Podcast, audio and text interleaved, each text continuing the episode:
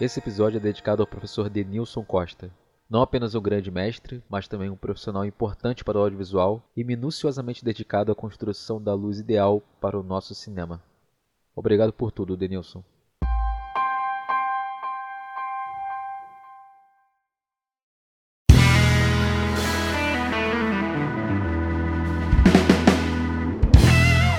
Olá, seja muito bem-vindo. Sim, tá começando mais um Tal Pod Show, mais um episódio. Estamos aqui sobrevivendo, produzindo conteúdo direto daqui de Bento Ribeiro, sendo mais específico do quarto do meu cunhado. Sim, estou aqui nos estúdios improvisados da Tech Creator.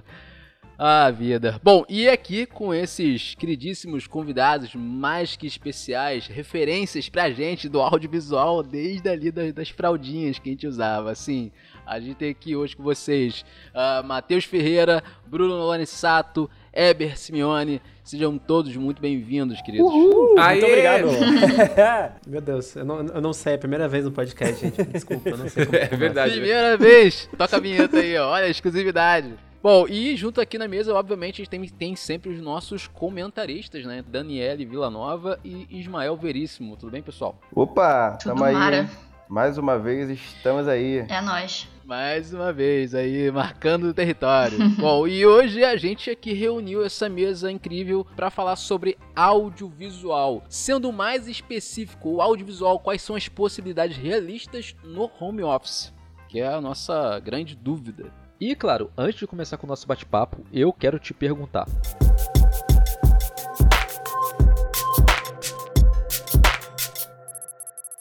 Vamos ajudar o empreendimento local? Pois é, nós aqui do Um Tal Pod Show fizemos essa escolha e temos agora a missão de todo episódio divulgar uma empresa local como medida de apoio à microeconomia. E em tempos difíceis, nada mais justo que encontrar formas para relaxar a mente, o corpo e a alma, né? Então, por isso, queremos muito que você conheça a Acalanto Floral, marca liderada pela terapeuta e educadora corporal Mônica Ferreira, realizando atendimento com terapia floral, aromaterapia e reiki. Afinal, nesse período onde sensações de medo e insegurança podem gerar crises de depressão ou até mesmo ansiedade, manter a saúde não é só mais uma questão de prioridade, mas de necessidade. Para falar com a Mônica e conhecer um pouco mais sobre o seu trabalho, é só você acessar @acalantofloral pelo Instagram e mandar aquele direct. E ó, lembrando, hein, todos os links estarão na descrição desse episódio para facilitar a sua vida. Agora, voltando para nossa pauta.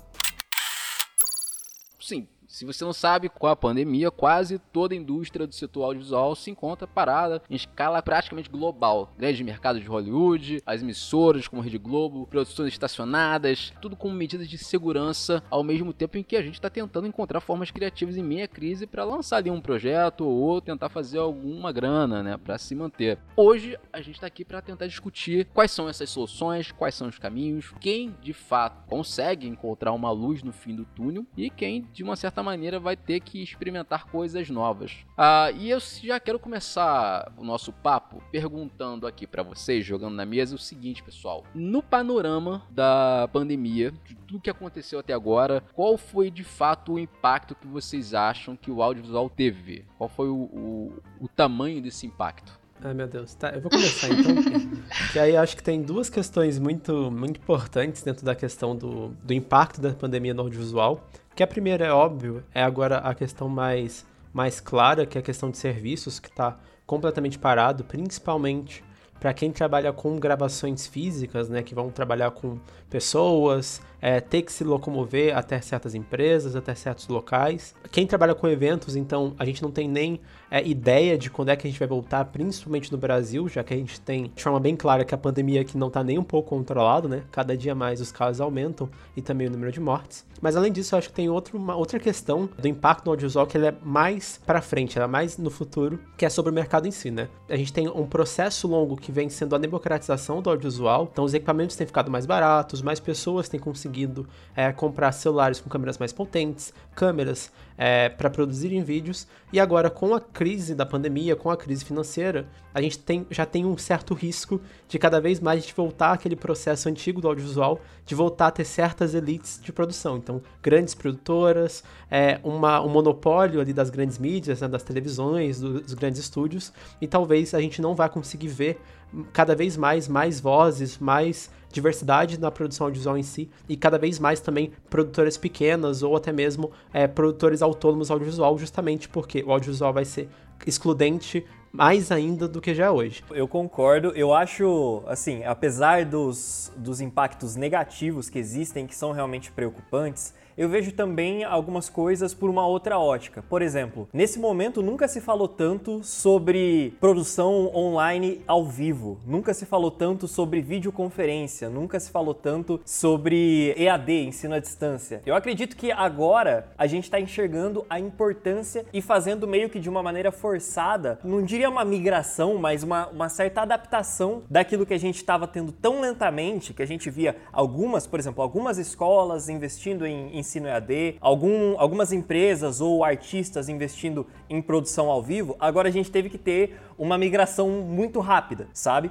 Eu vejo isso por um lado bom, no sentido de que cria oportunidades, pessoas que, que antes nem imaginavam em trabalhar nessas áreas, agora estão tendo que se adaptar para entrar nessas áreas. Ao mesmo tempo, isso também pode ser um pouco preocupante, porque pode acabar saturando, de certa forma, se não houver um, um, um certo cuidado tanto do ponto de vista de quem produz e também do ponto de vista de quem consome. Porque, por exemplo, imagina que, que todo mundo agora começa a consumir só as lives, igual tá, tá, tá muito em voga esse negócio das lives dos cantores famosos e tal. Depois que passar a pandemia. É, e o Instagram vem bugando pra caramba com isso. Exato, pois é. E aí, uhum. você imagina, depois da pandemia, como será que vai ser o hábito de consumo dessa galera? Será que eles vão querer continuar só através das lives? Será que os shows vão perder é, espaço? Será que o streaming de música vai perder espaço?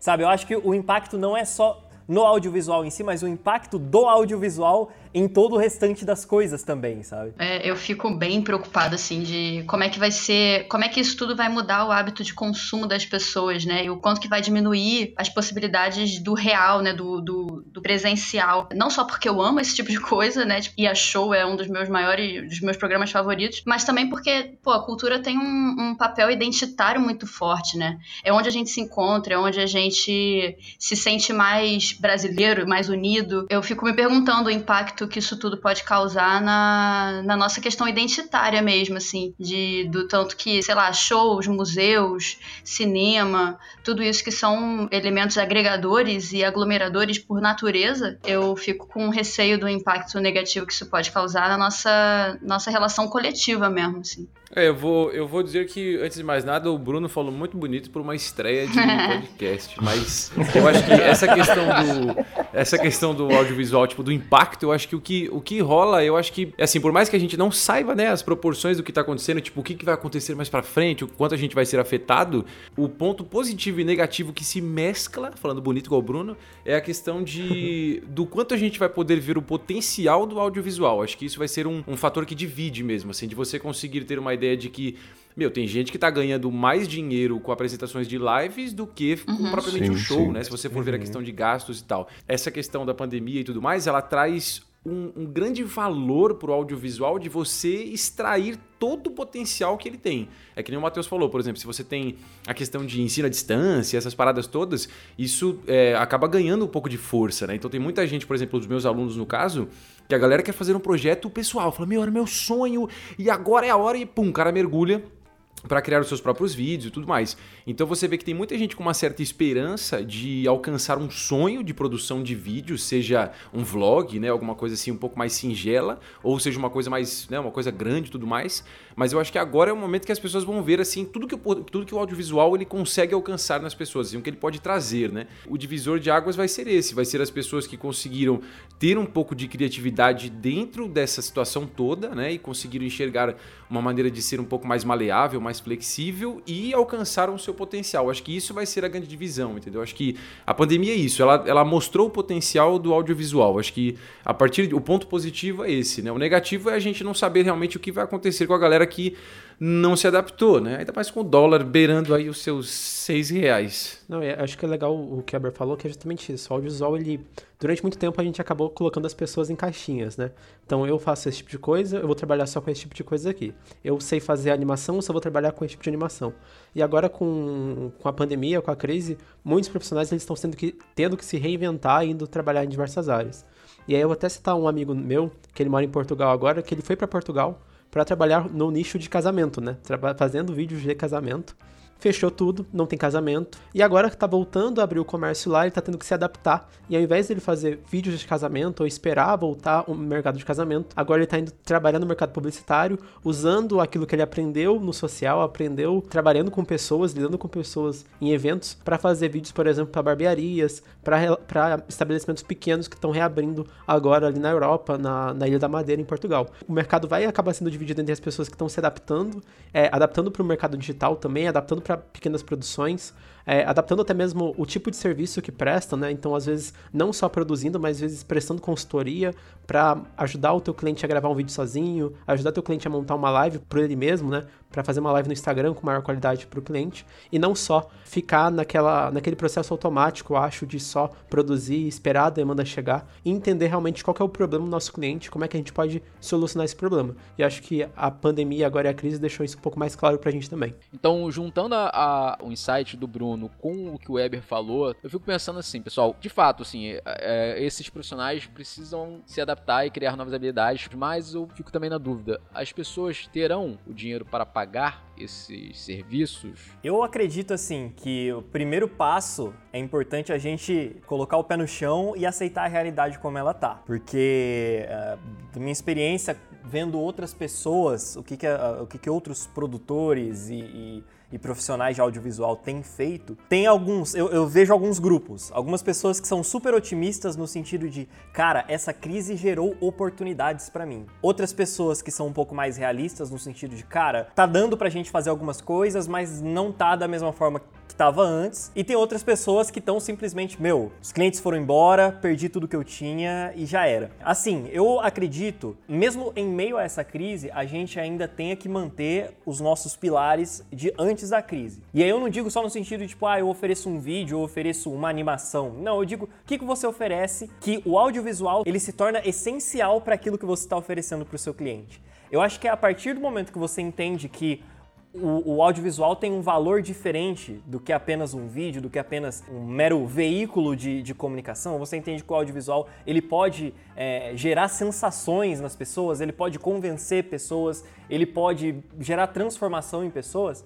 Eu acho que a partir do momento que você, como produtor, entende isso, fica mais fácil de você passar isso para o seu cliente, sabe? Eu tenho visto algumas empresas cortando, por exemplo, verbas de marketing, cortando verbas de departamento comercial e tal. Só que essas empresas que estão fazendo isso, a grande maioria está fazendo meio que, cara, vou segurar as pontas aqui para não faltar dinheiro em outros lugares. Quando, no fim das contas, se elas entendessem que existe possibilidade de se trabalhar mesmo em meio à crise com esse departamento comercial, com essas vendas, de repente utilizando o próprio audiovisual, porque ele é, uma, ele é um, um, meio de você conseguir alcançar os seus clientes. Quando essas empresas entendem isso, elas conseguem ter mais sucesso. Por exemplo, você vê é, algumas campanhas que estão sendo produzidas totalmente em casa. Tem um, um, um, diretor que eu sigo, o nome dele é Mess Santos, e ele dirigiu alguns clipes em casa, clipes de, de artistas, e se eu não estou enganado, ele dirigiu um filme publicitário de casa, orientando os atores e o diretor de fotografia que estavam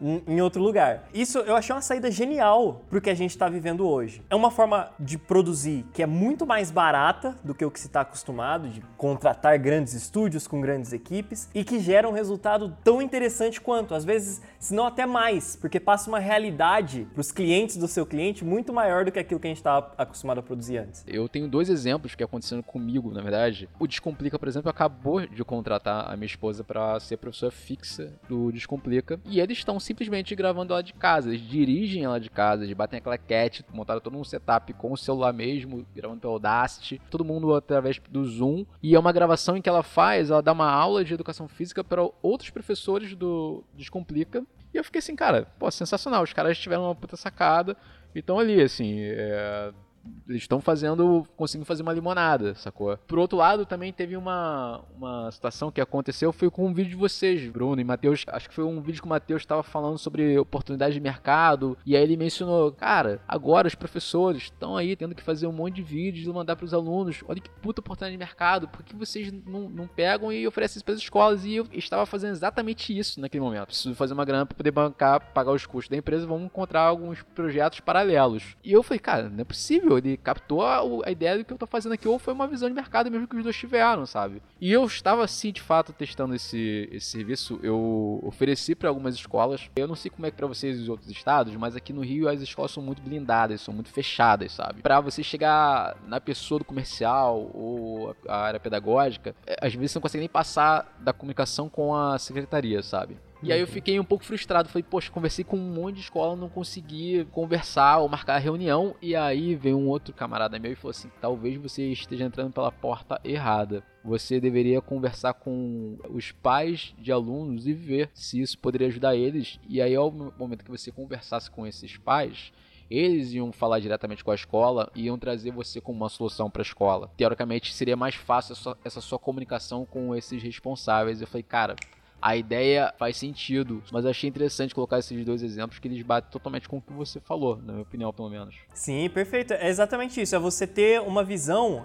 digamos assim, uma visão além do alcance do próprio vídeo. Que normalmente a gente imagina, uhum. nós como produtores imaginamos o vídeo pronto. Mas o vídeo pronto, é, eu acredito pelo menos que seja metade do nosso trabalho. O que, que esse vídeo está gerando Sim. de diferente ou o que está gerando de resultado para o cliente? No seu caso, no seu exemplo, que você colocou, Diogo, de, por exemplo, é, você falar com os pais dos alunos, cara, você está indo direto no resultado daquilo que você produzia, daquilo que você poderia produzir de vídeo, né? Então, você não está falando simplesmente oferecendo para a escola, você está indo na, na ponta final do processo porque esse é o valor que o seu vídeo pode gerar, é para a ponta final. É o B2B2C, né? Isso. Então é, é vender para empresa para depois vender para cliente, né? Exato. Nessa questão é muito importante, assim, acho que não só pensar no vídeo como resultado final, mas pensar em projetos maiores. É, então, por exemplo, assim, a gente está falando agora muito sobre homeschooling, sobre educação EAD. E, cara, tem uma porrada de faculdade, uma porrada de escola que está tendo que se adaptar em sua força. Tem uma porrada de professores que já tem a mínima ideia de como gravar vídeo Sim. na casa deles, de como funciona o processo pedagógico é, dentro de um vídeo, como anima alguma coisa. Então, é o nosso papel, é a gente que entra como videomaker, como animador, para ensinar esses professores, para ensinar esse novo processo para eles. E às vezes a gente está preso pensando como é que a gente pode produzir esses vídeos ao invés de tentar ensinar um professor a como o professor por si só pode produzir esses vídeos sozinho, sabe? O conhecimento ele tá mudando, principalmente o vídeo, porque o vídeo agora é uma ferramenta de comunicação. Não é mais só fazer vídeo para atender um cliente, é fazer vídeo para se comunicar. Então, nisso que a gente, às vezes, o profissional de vídeo está perdendo, às vezes, muita, muito potencial do que ele pode fazer, porque ele ainda pensa só no vídeo como resultado final, e não como que ele pode utilizar o vídeo, aquela ferramenta que ele domina, para se comunicar em outros projetos diferentes para ajudar uma escola a, no processo de educação, é, às vezes a criar uma universidade AD, por exemplo, já que tem uma, uma porrada de empresa que precisa contratar ainda durante a crise e precisa ensinar seus colaboradores. E como é que você vai conseguir ensinar seus colaboradores à distância, com isolamento social, com distanciamento social?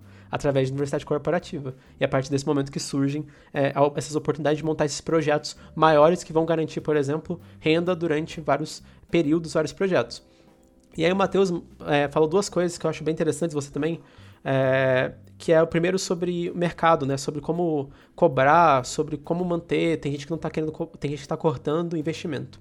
E aí eu volto lá no, no meu amigo de Portugal, que basicamente o que ele fez foi, como ele trocou de área, ele, tá, ele basicamente fez um sacrifício, que é, ele ia co começar a cobrar menos, mas a partir dos vídeos que ele cobra menos hoje, ele vai pegar mais trabalhos. Então ele simplificou um modo operante dele, né? Começou a pegar trabalhos mais simples, mas que ele consegue fazer em maior escala. E aí com isso ele consegue garantir a rentabilidade dele. Focou no volume. Isso, exatamente, focou no volume. Achei que fosse o volume do meu microfone aqui, ó, é. gravar podcast à distância. Mas, é, exatamente, ele focou no, no volume, na quantidade que ele estava vendendo. Então, ao invés dele continuar tentando pegar, qualificar né, o trabalho, então pegar um trabalho que vai pagar X, ele decidiu pegar um trabalho que vai pagar um terço de X, mas que ele consiga pegar três desses por semana. E aí nisso ele consegue manter o mesmo padrão ou até mesmo algo próximo do que ele tinha antes. É, e aí o Matheus estava falando sobre cortar investimento né, de marketing de algumas empresas. E cara, é extremamente importante que um profissional de vídeo entenda que é através do vídeo, através da comunicação, que uma empresa se mantém. A gente só sabe que o Netflix existe até hoje não é simplesmente por causa do catálogo, é porque o tempo todo tem o Netflix falando que tem série nova, que foi lançado tal coisa. Porque se o Netflix não posta, não tem Twitter, não tem Instagram, não tem rede social, não tá se comunicando, a gente nunca ia saber o que tava no Netflix entrando e saindo. A gente não teria a mínima ideia. E o vídeo é parte desse processo. Se o McDonald's não faz uma porrada de campanha, esse carro, então, lançamento de carro, quem saberia qual, como que é o modelo de carro novo se não tivesse um vídeo para mostrar? E as empresas, elas precisam dessa comunicação para conseguirem manter a venda, para conseguirem manter a relevância, principalmente, da empresa. E aí eu posso falar até pela, pela nossa própria empresa. Agora, em período de crise, foi o período que a gente mais investiu em propaganda. Foi o período que a gente mais investiu em marketing. Foi o período que a gente mais fez... Eu tô recebendo histórias de vocês direto. o Matheus toda hora aparece no meu Instagram e fala, não é o Matheus aqui de novo. Gente, ó, tem uma fórmula, tem uma fórmula secreta para parar de aparecer. É só, é só comprar os cursos que para. e se comprar dois ou três, nunca mais aparece a propaganda. Esse, esse é um grande. Começar a aparecer os novos, né? Cada vez que lançar um novo. O Weber, por exemplo, que é um cara que trabalha também um pouco com animação, com ilustração, eu queria até saber, nessa área, houve uma procura maior porque eu acho que esse é um ponto essencial, que é as pessoas agora de fato elas entenderam que elas precisam um ter vídeo na internet, sim, mas acima de tudo ter presença na internet. Então, se o cara não tinha um site, não tinha uma fanpage, um Instagram, uma conta Instagram, algo que colocasse é, a empresa dele de fato na internet, já está ele tá muitos passos atrás, né? E aí quando eu falo de comunicação, eu falo também de comunicação visual. Nesse ponto, é, você que é um cara que é, que é de animação e tal, como é que você enxerga essa parada? No geral, eu vou tentar falar bonito igual o Bruno. Eu acho que no geral, é, o legal é assim, é você ver que como o audiovisual ele acaba se estendendo para algumas coisas, porque muitas vezes no, no geral, para mim, tá tudo ligado, né? O audiovisual, tanto para você fazer uma filmagem, quanto se você for fazer uma animação lá com After Effects, aquelas paradas bem loucas. Eu acho que o que muda muito na, nessa questão é a maneira de você passar uma, uma mensagem. É o que a galera falou até agora, o Bruno principalmente, de você saber para onde você vai, o Matheus também na questão do seu cliente final. Então eu acho que é questão de você otimizar a mensagem que você está passando. Então, muitas vezes você pensa, puxa, eu queria chegar nesse objetivo. Meu, agora talvez não seja momento da pessoa usar, sei lá, 15 câmeras, 3 microfones, essa loucura. Talvez seja momento de você focar numa animação mais simples, entendeu? Então, acho que o legal da parte de animação, motion graphics ou motion design, é essa coisa de você conseguir passar uma mensagem de outras maneiras diferentes. Eu vejo, por exemplo, no meu caso, eu é, eu, assim, a galera tem, tem os, os vídeos do YouTube, nossa, que gaguejamento, segura ansiedade. Então, o pessoal do. Quando eu vejo, por exemplo, faço um, um, vídeo do YouTube, tem muita gente que vai pela questão da comunicação, fala, pô, Eber, isso aqui é muito legal, tal, e vai para um curso, e tem gente que muitas vezes quer encomendar um serviço de motion, alguma coisa assim. E eu vejo que, na verdade, esses dois segmentos eles acabam se ligando muito bem, assim. E se você for, fazer um vídeo só com animação e você entregar uma mensagem, muitas vezes você não precisa de uma filmagem. Você faz uma animação com locução, você já chega no produto final, você chega no resultado final no cliente. Sim. Então acho que o bom de. Tá aumentando então a procura de pessoas que talvez tenham vergonha de aparecer nos vídeos e usam essa forma como um caminho? É, no, no, geral é igual, por exemplo, o Matheus falou e o Bruno, assim, de questão de investimento, né? Eu, eu não invisto tanto na questão de divulgação igual eles, atormentando as pessoas no Instagram. Mas eu, geralmente, a minha divulgação, ela fica no YouTube, né? Então eu faço, geralmente, o, alguns lançamentos por lá mesmo. E no geral, a maioria dos alunos que estão vindo agora para os cursos, né, assim, tem aquelas oscilações de compras. Mas o que o pessoal cai matando agora é After Effects. E aí eu troco ideia com muitos alunos, o, o ideal deles é isso, eles querem fazer animações, eles querem criar uma mensagenzinha, eles querem passar alguma coisa, nem que seja um segmento específico, um flyer animado, um vídeo de varejo, mas a ideia é realmente isso. Então eu sinto que muita gente tá assim abrindo espaço para aquela aquela animação que sempre quis fazer na vida, entendeu? Então agora muita gente foca nessa parada. Eu acho que a parte de, de motion graphics, ilustração, animação, ela entra muito bem nisso, porque às vezes a pessoa não fala tão bem quanto o Bruno, mas a pessoa tem uma vontade de fazer, sei lá, alguma animação e isso ela consegue converter aquela mensagem que ela poderia passar com comunicação, mas ela não passa com comunicação, ela passa com animação, entendeu? Fica claro para todo mundo que foi feita uma transição forçada para o digital. Falando de grandes estúdios como Hollywood, é, enfim, e grandes produções, é, alguns estúdios de Hollywood uma certa dificuldade também para investir um pouco nessa área. A gente tem Netflix e tal. E agora a Disney, que virou um grande conglomerado de streaming também, botando todas as suas animações pra fora. Assim, é isso. A gente teve que ser forçado a entrar no digital, né? Mas os grandes estúdios e as grandes produções também tiveram que ser obrigados a ter um jogo de cintura. Assim, eu acho que uma grande maioria a indústria não estava preparada ainda. Eu acho que principalmente os novos serviços de streaming aí da, da, da Disney, da Apple, HBO, É, essas empresas, eu acho que elas não entenderam ainda o real valor delas terem streaming, tanto que elas ainda estão esperando, de certa forma, os cinemas voltarem a funcionar é, para lançarem uma série de filmes. Só que eu não acho que isso vai acontecer tão cedo, então talvez vários lançamentos que a gente teria para esse ano a gente vai ver só em 2021, 2022, sendo que elas poderiam aproveitar até para fomentar esse streaming, porque assim, a gente não vai assinar agora, depois que daqui um, um mês mais de pandemia, assinar um streaming novo simplesmente para ver filme requentado, sabe? Que a gente já viu no cinema, que a gente já tá acostumado. É, Globoplay, por exemplo, acho que a maior parte dos streamings, acho que a galera não tá entendendo na realidade que o problema do streaming não é em si é a plataforma, a digitalização desse processo, mas sim a, a grande questão da pandemia é a produção, que não dá para produzir nada. Pelo menos é, fisicamente. Não dá para você ir gravar num set com 50, 70 pessoas. Então, sets vão ter, vão ter que ser reduzidos. E é provável que Hollywood, na realidade, tem que passar por outro processo, que não é nem de digitalização, mas é de diminuição é, de, de, de, equipe, né? Que é uma coisa que o Brasil está muito acostumado, porque a gente vive é, numa economia muito desigual, né? Então, as nossas equipes de produção já são muito menores e Hollywood talvez tenha que passar por esse processo justamente para evitar novas aglomerações, para evitar novos surtos de coronavírus nos próximos meses, já que eles estão reabrindo já é, alguns setores da economia, e a gente pode vir, ver a, a, indústria se renovando, talvez até barateando um pouco as produções também, o que pode ser uma forma produtiva, uma forma legal é, de se fazer cinema também, talvez surgirem até novos nomes um pouco mais criativos, né? Já que eles vão ter que trabalhar com um pouco menos de recursos. Acho que isso que o Bruno tá falando é muito legal também, porque tem isso cria uma abrangência muito grande, né? Tipo isso que a gente tá fazendo agora. A gente tá, tipo, cada um num estado uhum. e a gente tá se comunicando e é uma parada que é óbvio que já acontecia antes, mas não em grandes, não tanto em grandes redes, né, como a gente está vendo acontecer agora, não tanto numa escala tão grande como a gente está vendo acontecer agora. As lives estão acontecendo loucamente e estão aproximando pessoas que não, não necessariamente se encontrariam no presencial, né? E isso cria, isso cria uma outra, uma outra abrangência para tudo. A gente fala muito sobre essa praticidade, essa reinvenção mas a gente sempre tem o outro lado da moeda que é e agora? Para onde foram os maquiadores, o gaffer, o eletricista? Eu penso também que no audiovisual, nós somos editores de vídeo, somos uhum. creators e tal. Mas é a galera que talvez esteja mais ligada ao, ao audiovisual ou cinema tradicional, né? E aí, o caminho para essa galera, sabe? Como é que seria a reinvenção para eles? Será que também é produzir conteúdo pra internet? É, eu tava desde o princípio pensando nesse pessoal todo, mas tava aqui meio quietinha, não querendo ser pessimista, porque quando você está falando de audiovisual, de cinema, né, com aqueles orçamentos enormes e coisas desse tipo, tem, sei lá, papo de uns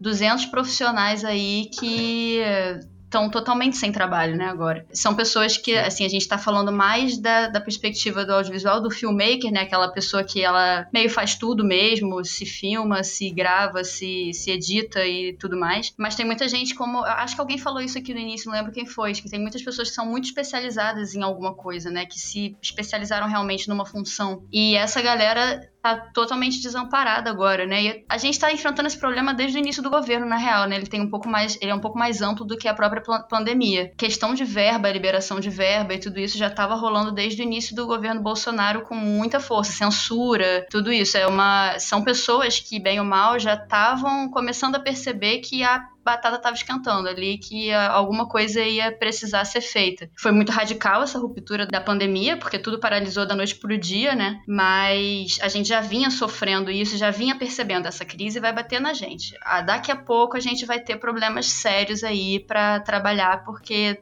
somos inimigos do governo, claramente. E uhum. tá, a parada tá, tipo, tensa. E são pessoas que realmente não vão começar a vender para o cliente, tipo, como, sei lá, iluminar uma parada. Não, não é isso que elas vão fazer, né? né? Não, elas não têm esse. Não é isso que elas fazem. Elas, acho que elas nem pensam nessa possibilidade, né? E muita gente, uma galera, não que seja impossível, né? Mas muita gente, uma galera mais velha também, que eu percebo muito isso dentro do cinema tradicional, são pessoas que não veem o digital como uma opção. São pessoas que não, não adentraram no digital. É, isso aí é meio complicado. Assim, eu vejo, por exemplo, só fazendo duas, duas, três observações. A primeira que eu gostei aí, que a Dani falou das lives, foi a melhor definição de todas. Loucamente as lives. O negócio é, você não é live pra lá e pra cá, cara. Então, eu acho que um, uma coisa que eu vi esses dias. Não, é verdade, que quem aguenta mais live? Tá pior que reprise da Globo de novela, né? E aí eu acho que uma parada muito legal que eu vi esses dias numa reportagem foi um professor de sapateado, cara. E aí a mulher perguntou para ele lá no Casa Repórter, né? Perguntou o que, que se ele estava curtindo, o que, que ele fez, que adaptação, e ele falou: Olha, eu nunca imaginei fazer isso, porque eu tinha escola, então, obviamente, de sapateado, você tem que estar com a pessoa ali, né? Tete a tete, face a face. Então, o que aconteceu? Ele parece que adaptou essas aulas, e aí, na verdade, agora ele falou que conseguiu pegar, praticamente dobrou a quantidade de alunos. Ele teve que convencer as pessoas que eram presenciais, e aí acabou aumentando, né? Com pessoas que não tinham essa aproximação, estavam distantes e tal, mas ele falou que conseguiu criar uma, uma, uma conexão com essas pessoas na forma digital. E aí o legal disso tudo foi que, assim, do jeito que ele falou do digital, parecia que era, meu Deus, a coisa mais da hora do mundo, tal, devia ter feito isso antes. Aí a repórter fala, mas é, então nunca mais presencial, né? Só digital. Aí ele, não, não, eu vou fazer os dois. Então você percebe uhum. que a pessoa é, é, um pouco do que a gente falou, né? Existem profissões uhum. que elas demandam um contato físico, né? Maquiadores, manicures, que é o caso da minha esposa. Sim. E aí você percebe que a pessoa muitas vezes ela não tem, uh, assim, a profissão exige o contato, mas tem outras profissões que você prefere o contato, né? Não é a, a questão de o, o, trabalho só ser entregue naquele formato, é a preferência de entregar naquele formato, né? Eu acho que tem um pouco disso, assim. E só já puxando um outro assunto, a questão de, de contato, por exemplo, de pessoas de salão de beleza, que é o caso da minha esposa, o que, que ela faz nesse momento? Ela aproveitou para fazer uma parada que ela estava enrolando há muito tempo, que era se aperfeiçoar em algumas técnicas específicas. Claro que não é o caso de todo mundo, muita, né? Tem muita gente que não uhum. consegue investir uhum. um dinheiro, por exemplo, para estudar. Mas eu acho que uma coisa que acaba trazendo um pouco nesse momento é uma certa esperança, né? Embora a esperança é a última que morre, né? Mas a esperança de você trazer uma coisa melhor depois da pandemia. Então, poxa, eu não posso trabalhar. Se eu não posso trabalhar, eu vou estudar, entendeu? Seja grátis, seja pago, uhum. mas aperfeiçoar uma técnica e colocar em prática depois, entendeu? Aproveitando os inserts do, do brainstorming no Instagram e das propagandas.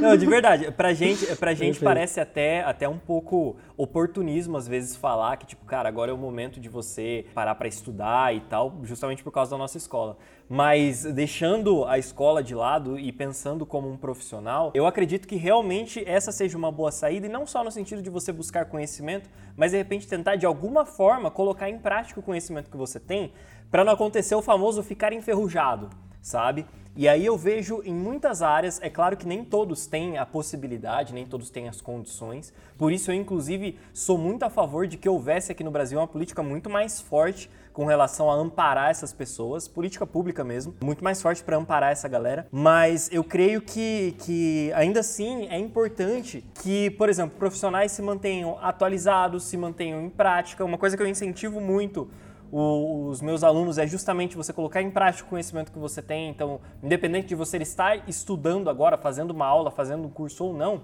cara, tente criar algum projeto pessoal, tente de alguma forma criar alguma coisa que, que possa fazer diferença na vida de alguém, se possível. É, tem, tem alunos meus que estão atendendo, uh, como é que se diz, é, mercadinhos, mercearias e tal é, de forma gratuita, simplesmente para colocar em prática as coisas que eles estão aprendendo, porque não tem muita experiência. Mas aí eu vejo até um, um, um certo problema. Eu, eu acredito que para esse pessoal, principalmente falando da, dos profissionais mais velhos, que já estão aí há, há mais tempo né, de estrada, e que às vezes não vêm assim, cara impossível, nunca vou entrar no digital, nunca vou começar alguma coisa digital, nunca vou consumir algo digital. Eu acho que essa resistência ela é um pouco maléfica, sabe? Eu acredito que não, não creio que o digital seja assim o grande salvador da pátria, sabe? Mas eu acredito que ficar de fora do digital seja uma, uma resistência, às vezes, que. Assim, talvez eh, para mim seja mais fácil dizer isso porque eu nasci na era digital, mas é, acredito que, que ter resistência ao digital não é interessante. Mesmo você trabalhando só uh, na, na parte, por exemplo, na elétrica, ou trabalhando só na marcenaria, trabalhando só no set design, cara, o digital hoje não só no, no você tem acesso a coisas no mundo inteiro de conteúdo, tanto pago quanto gratuito. Entendo mais uma vez a questão da, da que não é a condição, não é a mesma condição para todo mundo, isso é um problema. E só que assim, ao mesmo tempo eu vejo que algumas pessoas elas têm essa resistência porque simplesmente tem.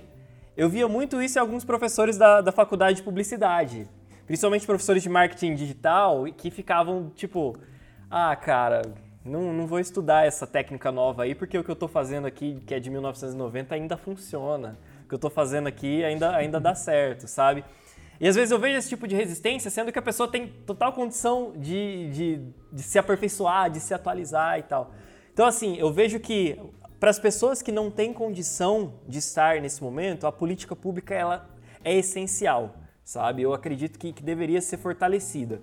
Mas para as pessoas que têm condições e não fazem isso por uma simples resistência, uma coisa que, ah, não vejo futuro no digital, eu acho que aí, aí tem que ser um, uma tentativa de mudar esse pensamento e, e, de repente buscar essa, eh, buscar se aperfeiçoar, buscar colocar em prática de alguma forma, sabe? Que muita gente não faz porque, meu, ah, não, não tô afim, não acho que é para mim esse negócio.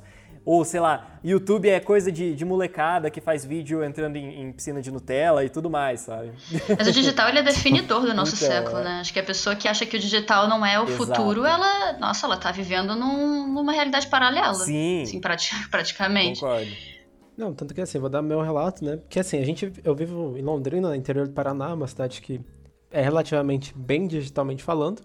Então eu tô em quarentena há mais ou menos 70 dias desses processos de 70 dias, eu não saí de casa para ir ao mercado nenhuma vez. Então, todas as minhas compras foram feitas através do delivery digital do mercado da, da cidade. Então eles vieram entregar a compra aqui, fechadas em, em caixa. É, se não tem algum produto, a menina me liga para perguntar qual é outro tipo de produto. Mesmo ainda não sendo 100% por um aplicativo ou, por, ou 100% pelo site, já é um processo, eu não preciso sair de casa. Hoje eu comprei um abridor de lata pelo site. Então assim, tipo, eu não saio de casa, tá tudo dentro do digital, sabe? É, não, é, semana passada, não, não é semana mesmo, eu comprei Poncam pelo iFood, sabe? Tipo, os caras me entregaram uma Poncam, seis Poncans assim de iFood. Então, assim, o digital, ele é, é, ele é um completo divisor de águas, do ponto de eu não precisar nem fazer a, a atividade essencial que é sair de casa para ir até o mercado. A farmácia é a mesma coisa, cara, eu comprei um, purificador, um umidificador de ar pela farmácia, pelo aplicativo dos caras, sabe?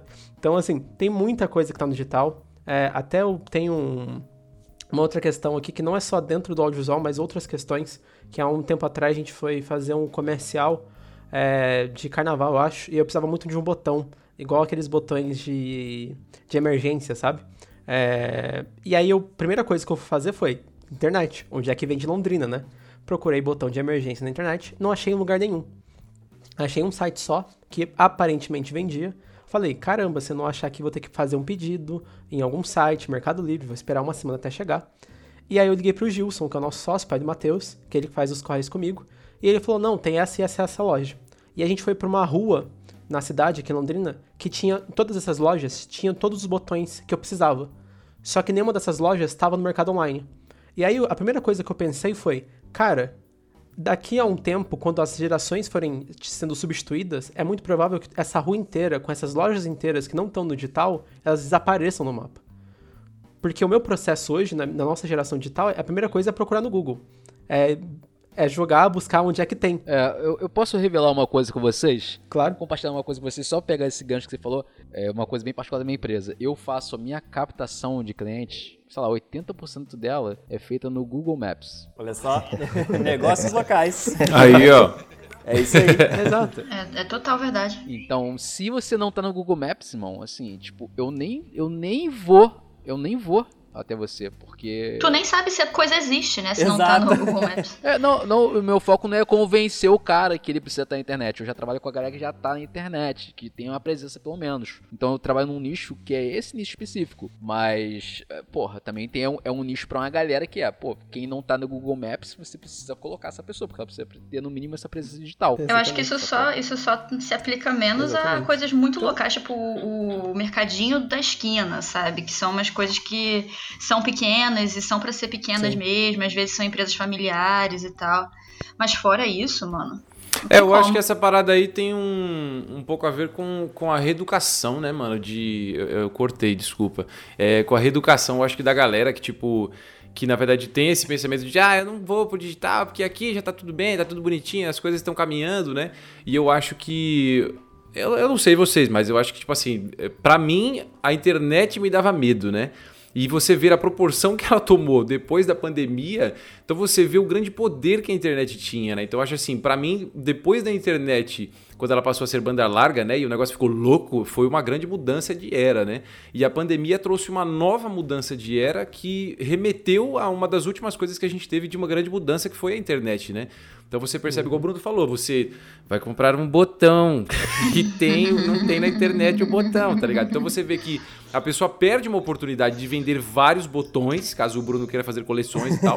Mas assim, era uma oportunidade que a pessoa tinha, né? Então tem que ter uma reeducação de você perceber que, mano, é um potencial e não é. Às vezes você. Uh, tem muita gente que essa galera de mente pequena, assim, de, de, uma venda, né? Que às vezes nem passa cartão de débito, você percebe que a pessoa muitas vezes ela, ah, mas eu, eu recebo aqui o que eu preciso, eu compro minha comida ali, eu, minha conta tá paga. Mas não é questão disso, né? Que às vezes tem uma pandemia igual essa, e se você não tem um mínimo pé de meia aí, né? Alguma coisinha que você guardou ali, meu não dá para você contar com uma assistência muitas vezes do governo, que demora uma série uhum. de coisas. Então, às vezes uma venda que você passa num outro meio de comunicação, ela te ajuda em outros fatores, ou tampa um buraco, né? Então você se fechar dentro de um, de um pensamento de, ah, não preciso, mas e mais para frente como é que fica, né? Agora, é, para vocês que são empreendedores, todos nós aqui temos nossos empreendimentos, você que tem uma empresa para tentar sobreviver ao que você está passando agora, se vocês acham que é válido tentar buscar de repente um microcrédito ou algo do tipo para segurar a onda. Eu falo isso porque, por exemplo, aqui no, no estado do Rio a gente teve uhum. uma verba que foi liberada pela G Rio. Cara, acho que foi de 100 milhões. Uma verba da prefeitura. É, isso, uma verba da prefeitura, que era um microcrédito. Você podia pedir até 20 mil com uma carência de até 12 meses para começar a pagar para quem era microempreendedor individual, por exemplo. E a parada, tipo assim, ela acabou em deu nem duas semanas, zerou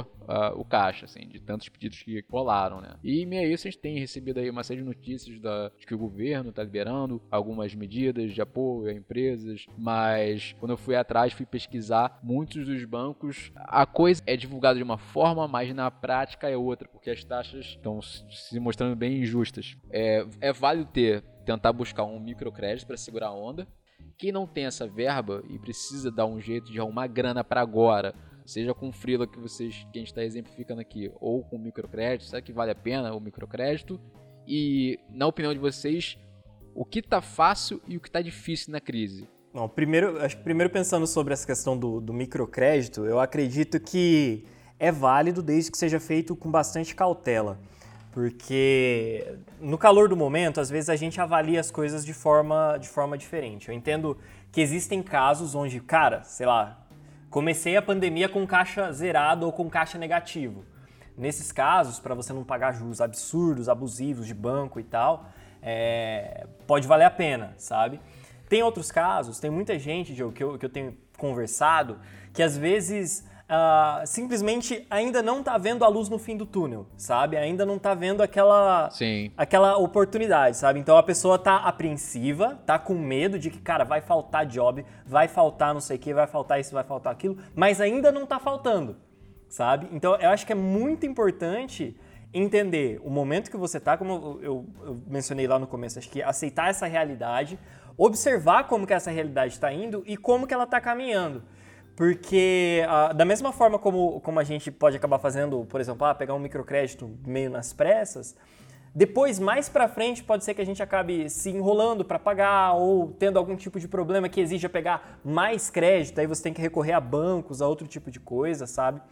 Eu acredito que é, é importante sempre avaliar o seu cenário e ter calma. É uma coisa que todo mundo está é, pedindo, isso, não né? Se desesperar, né? Exato, é uma coisa que todo mundo pede em todas as situações aí, mas é importante ter calma porque é justamente nesse ponto aí financeiro é que principalmente as empresas de audiovisual costumam quebrar. Então a galera, meu, igual tem gente que compra equipamento adoidado, sofre da famosa equipamentite. O cara tem, tem dificuldade, vê um equipamento novo, preciso comprar. Ah, minha câmera já não serve mais, minha luz não serve mais, sabe? Então, assim, é importante você, você tomar cuidado, se planejar. Acontece muito, em muitos casos, de produtores que trabalham principalmente a toque de caixa, no sentido de, cara, o job de hoje paga o almoço de amanhã, sabe? É, e é importante até, às vezes, levar, levar isso que está acontecendo hoje como uma lição para se planejar melhor daqui para frente, sabe? O que, o, acho que o ponto principal é, o que está acontecendo, está acontecendo, beleza? Vamos lidar com isso aqui da melhor forma possível.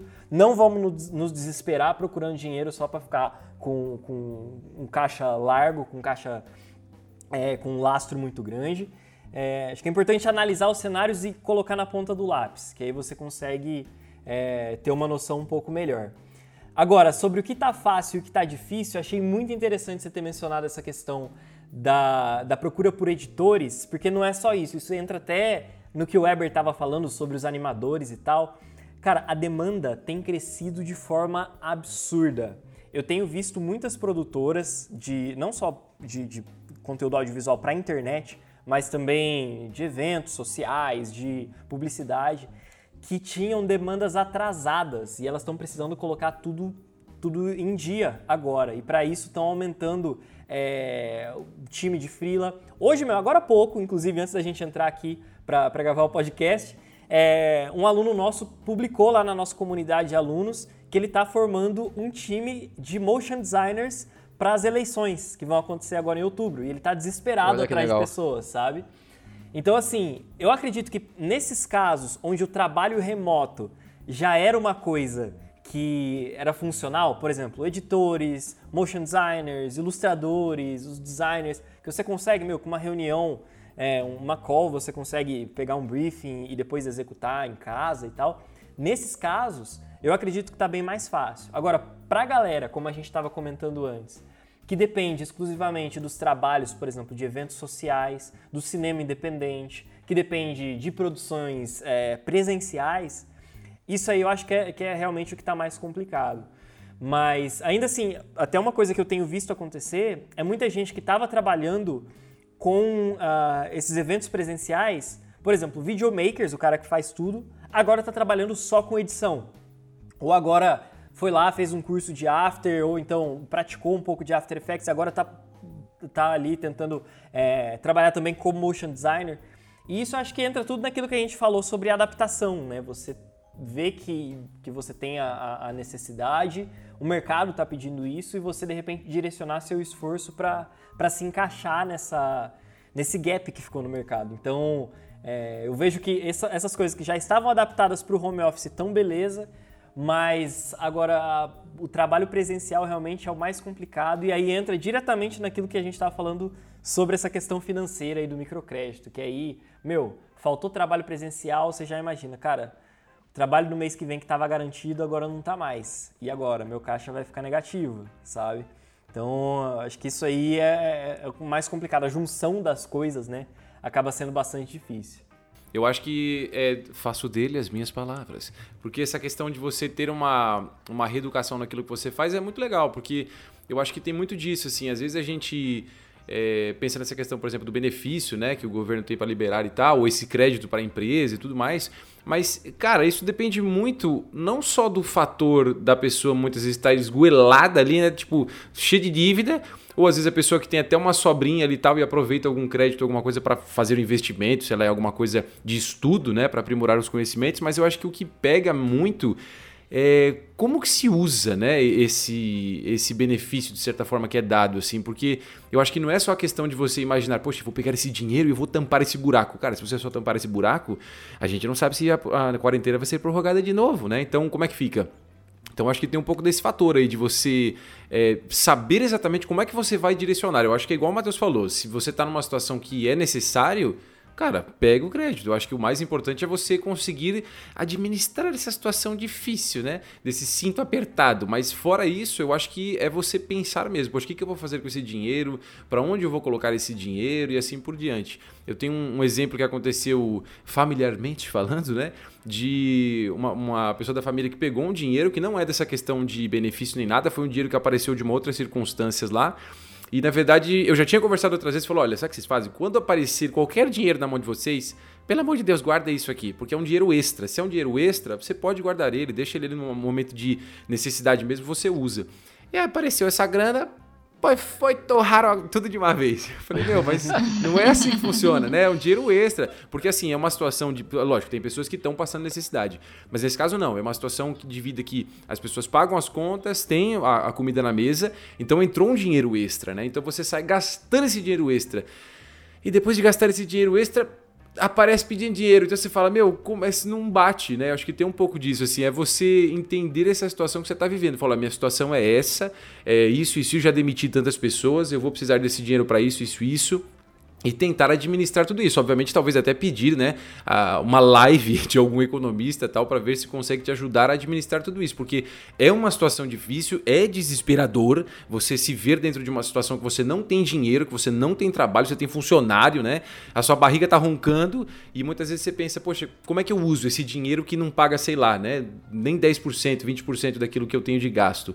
E juntando nessa questão de fácil difícil, é que eu falo demais. Essa questão de fácil difícil, eu acho que tá muito ligado, igual o Matheus falou, eu acho que é, é assim, é, é, a, é, a, realidade fatal, né? É como a live que a Dani falou. Loucamente tem lives, não tem como fugir disso. Vai ter lives. E eu acho que essa situação de pandemia é isso, cara. É assim, é você perceber que é, infelizmente vão ter pessoas numa situação um pouco mais difícil de vida. A gente espera que não sejam pessoas, né, que realmente é, assim esteja numa situação muito difícil, acaba pegando esse essa doença, mas a gente está numa situação que é isso, é aproveitar a oportunidade. Se você tem um serviço que ele pode ser adaptado para o digital, né, o digital de certa forma, vá para o digital. É uma alternativa muito legal. Não é a salvação, como o Matheus falou, mas é uma alternativa muito boa. É isso ou você vai ficar provavelmente estacionado, não vai ter algum dinheiro girando, né? E vai mais uma vez ser atropelado pela concorrência e o pior, né? Agora não é só questão de concorrência, para algumas pessoas é sobrevivência, cara. Se você não tiver uma renda, você não vai né, ir para frente, você não consegue a, a manter o pão de cada dia. Então acho que o lado bom da situação é essa, é aproveitar o mínimo que você tem, nem que seja tutorial do YouTube, para você aprender uma coisa nova ligada com a sua profissão e inserir dentro do que você faz e a parte ruim é, infelizmente, profissões que a gente vê que precisa de um contato físico e não tem. Ontem, por exemplo, eu vi uma reportagem que o, os garçons agora estão virando robô. A pessoa chega, faz pedido pro robô, o robô vem e traz a bandeja para você na sua mão ali. Essa parada é muito louca, cara. Então você pensa, mano, o que, que acontece com um garçom nessa, né? É, e é outro ponto que o Weber é, mencionou, que é a questão de não adianta nada você correr atrás de um empréstimo hoje, de um, de um capital de giro, porque no Brasil a gente não sabe até quando vai durar a pandemia, a gente não sabe Exato, até quando vai durar a crise. Exatamente. Então, não adianta nada a gente garantir hoje um empréstimo, sendo que daqui dois, três meses você vai ter que começar a pagar. E pode ser que ainda a crise não tenha acabado, que não tenha voltado o, os eventos, o que eu sinceramente acredito que não vai ter voltado mesmo, é, pelos rumos que a gente tem aqui no Brasil, a gente não tem ministro da saúde ainda. É, já começa por aí, né? então a gente está navegando no escuro completamente em relação à pandemia.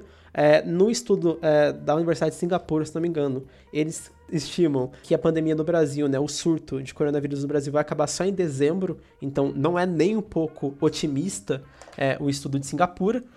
E, honestamente, eu acredito que seja próximo realmente desse período. Então, assim, é realmente começar agora a controlar o máximo possível de custo, o máximo possível de gastos, botar na ponta do lápis tudo que você precisa para se manter e mais do que isso, começar a inovar, começar a ver quais são os mercados que dá para atuar, que é aquilo que é o que eu acho que tá fácil hoje. A gente tem uma série de pessoas hoje procurando profissionais para isso. Aqui no Paraná, por exemplo, e eu falo de Londrina, mas também do Paraná, a gente tem, por exemplo, as secretarias estaduais de educação e as secretarias municipais de educação procurando profissionais para ajudarem os professores a montarem o sistema deles de ensino à distância, de ensino é, EAD, porque os professores não têm a mínima ideia de como ensinar. E eles estão dispostos a correr atrás desses profissionais para ajudarem. Isso eu tô falando de Londrina, de Paraná. Esse ponto aí que o Bruno botou é até bem interessante porque foi um dos motivos que me fez nem querer olhar para as propostas de microcrédito, não que elas fossem ruins, mas a falta de uma. Previsibilidade, né?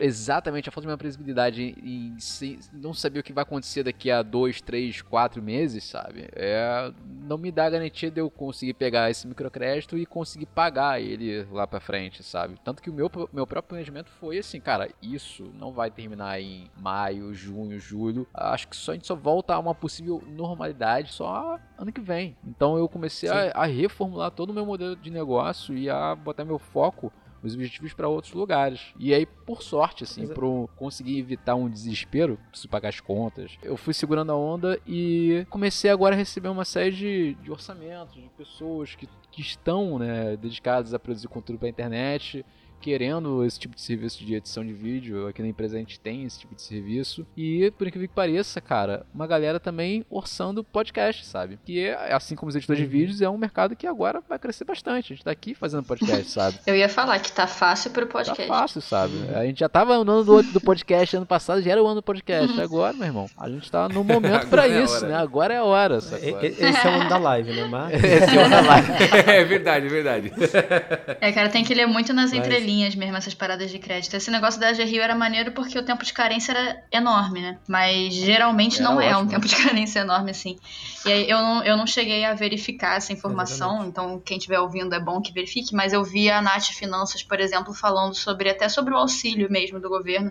Ela falando que quem ganhou mais do que tantos reais, que eu não sei quanto, no ano de exercício, sei lá qual também, teria que devolver esse dinheiro depois no final. Então acho que é uma, uma coisa que as pessoas não estão nem sabendo que tem que acontecer, sabe? Que pode ser que elas caiam numa parada de depois ter uma dívida. Exato. E a uhum. questão do AGRI, né, tinha um outro problema, que você, para conseguir pegar um, um financiamento maior, né? Então, assim, se você quiser, preciso dos 20 mil que vai pagar nos meus próximos três meses, você só pode chegar a esse nível se você já tiver realizado algum tipo de financiamento antes, né? Você precisa ter tido um histórico no próprio AG Rio, né? Então, hum. assim, teria que ter pedido pelo menos e ter quitado pelo menos dois créditos solicitados antes para poder atingir esse nível, né? Então, foi uma, um, também um critério para né, segurar a onda e conseguir distribuir uhum. melhor. Então, também, assim, acaba não sendo uma solução. Você paga ali o, o primeiro e o segundo mês e o próximo. Como é que fica, sabe? É. Eu, antes de eu fazer a próxima provocação, eu quero fazer uma, uma pergunta rápida aqui. Ô, ô, ô Bruno, você aí, você e o Matheus aí, que pensando nessa parte de planejamento orçamentário, quem aí é o, é o mais mão fechada e mais mão aberta aí nesse negócio aí? Né? Ou eu queria dar um chute nisso aí. Pode, pode. Eu quero saber o, o chute, Eber. Quero saber o chute. pra, mim, pra mim, acho que o Bruno. O Bruno é mais mão fechada, eu acho. Embora ele gaste dinheiro com botões pela internet. Eu também mas acho, eu acho que ele deve ser o mais mão fechada. O que acontece é o seguinte. Ó, o que acontece é o seguinte. O meu pai é nosso sócio. Somos nós três sócios. Meu pai, ele é o gestor financeiro da empresa. Só que tem um problema. Quando junta o meu pai com o Bruno e eles saem para fazer compra para produção ou alguma necessidade aqui hum. da empresa, dá muito errado. Dá muito errado. Eles não têm controle. não têm controle. Eu sou mais mão fechada, de longe, de longe. Caraca, velho. quem te viu, quem te vê. É, é que assim, tipo, hoje a gente faz algumas separações, né? Então eu faço a direção comercial, mas de certa forma também eu faço ali a parte do brand da empresa, né? Essa, essa questão mais de, da, do posicionamento de comunicação também, ali junto com as meninas. E aí, quando a gente começa a falar mais do, da comunicação, do que a gente pode fazer, começa a surgir várias ideias. E aí eu fico, obviamente, muito ali oriçado, né? Eu fico feliz pra caramba. e aí nisso a gente vai investindo, né? E para mim tudo é investimento, né? Porque é aquilo, comunicação é investimento. Para mim comunicação não é gasto. E aí nisso a gente acaba gastando bastante dinheiro. Gastando não, investindo bastante dinheiro é, nesse processo. Bom, já que você já, a gente já tá falando dos bastidores do brainstorm, né? Vamos jogar aqui um outro ponto que é assim, eu quero saber de vocês que são caras que trabalham bastante com essa área. O, o Eber também, eu sei que investe também bastante em marketing digital. É marketing uhum. digital, marketing de influência, que é tanto falado para cima e para baixo, nós que Sim. estamos aqui tentando ganhar dinheiro na internet com nossos conteúdos, do marketing digital ou marketing de influência, o que é prático e o que é mito para quem está precisando para agora? Que pergunta, hein? Tá, eu vou começar porque provavelmente eu vou ter a opinião mais diversa, que é a opinião mais unpopular, assim, impopular. Porque assim, no marketing digital, eu, sinceramente, para mim o marketing digital ele é um marketing tradicional, a gente só fez uma roupagem nova, né, uma roupagem diferente, e a partir disso a gente começou a vender ele com nomenclaturas diferentes e coisas diferentes. Mas se a gente começar a comparar lado a lado ali o marketing tradicional com o marketing digital, são coisas muito próximas. Quando a gente compara o marketing tradicional, o que é o marketing que o mercado usa, que o folheto né, que a gente recebe num centro comercial, por exemplo, ele é muito próximo do marketing tradicional, é, do, quer dizer, do marketing digital. A gente já começou no marketing digital, começou a botar outros nomes, é, tanto que hoje, dentro do marketing digital, a gente tem, acho que umas 4, 5, 6 ramificações diferentes, que são exatamente a mesma coisa, só que com uma ramificaçãozinha a mais aqui, outra ramificaçãozinha a mais aqui. Só que o radical dele, né, é a mesma coisa, é os mesmos princípios. E aí, eu acho que ele funciona assim, mas eu acho que uma coisa que aconteceu ao longo dos últimos anos foi a gente tem muitos, eu diria, missionários do marketing digital, né? que pregam o marketing digital como se fosse uma grande solução ali para todos os problemas de comunicação, e eu acho que ele não é tanto isso. Eu acho que ele é uma ferramenta para ser utilizada, só que não adianta você aplicar tudo no marketing digital, por exemplo, na sua empresa, se você não tem um planejamento real de empresa, se você nunca fez um canvas, se você nunca botou na, na ponta do teu lápis todos os custos que você precisa ter para operar, se você não sabe o que, que você quer da empresa em si, se você só quer vender. Agora, para quem está começando agora, para quem quer começar a vender, para quem quer usar o marketing digital, por exemplo, entender que o marketing digital vai te ajudar a vender, mas ele é uma escala lenta então você vai começar a vender devagar e você vai escalando isso ao longo prazo. É, e não simplesmente acreditar em todo mundo que vai te vender que em sete dias, por exemplo, você vai ficar milionário. Isso é uma falácia gigantesca é, do marketing digital que, sinceramente, assim, eu fico extremamente triste porque é a gente propagar um, uma desinformação a uma população brasileira que é carente, sabe? Então a gente tem ídolos, a gente tem profissões que são... É. Exato, a gente tem profissões que são idolatradas no Brasil muito pelo salário e pela mudança social que ela dá. Então, jogadores de futebol, artistas de televisão, porque são profissões que a gente sabe que vão dar muito dinheiro. Então, uma população tá, quer muito isso, quer essa mudança de vida. E aí surge esse discurso também do marketing tal de mudança de vida repentina, que não é verdade. Precisa de muito tempo, precisa de muito trabalho e precisa de muita dedicação para depois de um certo tempo você realmente colher esses frutos gigantescos. Mas ele funciona, ele funciona escaladamente. Então você vai conseguir vender mais, você vai ver a diferença, mas de passos em passos. É tipo de grão em grão galinha enche o papo. Isso, o marketing digital ele é perfeito, ele é ideal, assim como espalhar folheto, por exemplo, dentro do centro comercial vai te fazer vender mais também. Não necessariamente de forma efetiva, aí vai depender mais da comunicação de como você inova também e como que a tua empresa se vende, que eu falei. Só fazer, por exemplo, anúncio no Instagram e impulsionar não vai te fazer vender mais. Só disparar e-mail não vai te fazer vender mais. Você precisa ter uma empresa bem construída, bem feita, com valores, com objetivos claros e saber o que você quer fazer realmente com aquilo. Eu ouso dizer que quem é, vende o um marketing digital como ferramenta para mudança de vida do dia para a noite, na verdade está usando o marketing digital para vender o seu próprio produto. Exato. Que é essa mentira. É, isso é uma grande verdade. Está cheio de gente fazendo isso na internet e ganhando muito dinheiro em cima Sim. de um monte de gente que está perdendo dinheiro. Sim, exatamente. Eu acho que definiu, acabou o podcast. É Gente, obrigado, boa noite. Foi com chave de ouro, chave de ouro mesmo. Falou, falou o que todo mundo tava pensando. Eu acho que o que o Bruno falou é verdade. Eu acho que, tipo, é, é, muito real mesmo, assim. Eu recebo muita gente, eu já tive pelo menos umas 7, 8 pessoas aparecendo assim, e não foi uma escala muito grande de tempo, oferecendo o 6 em 7, 7 em 8, 8 em 9 e passei o Neymar, sou milionário, né?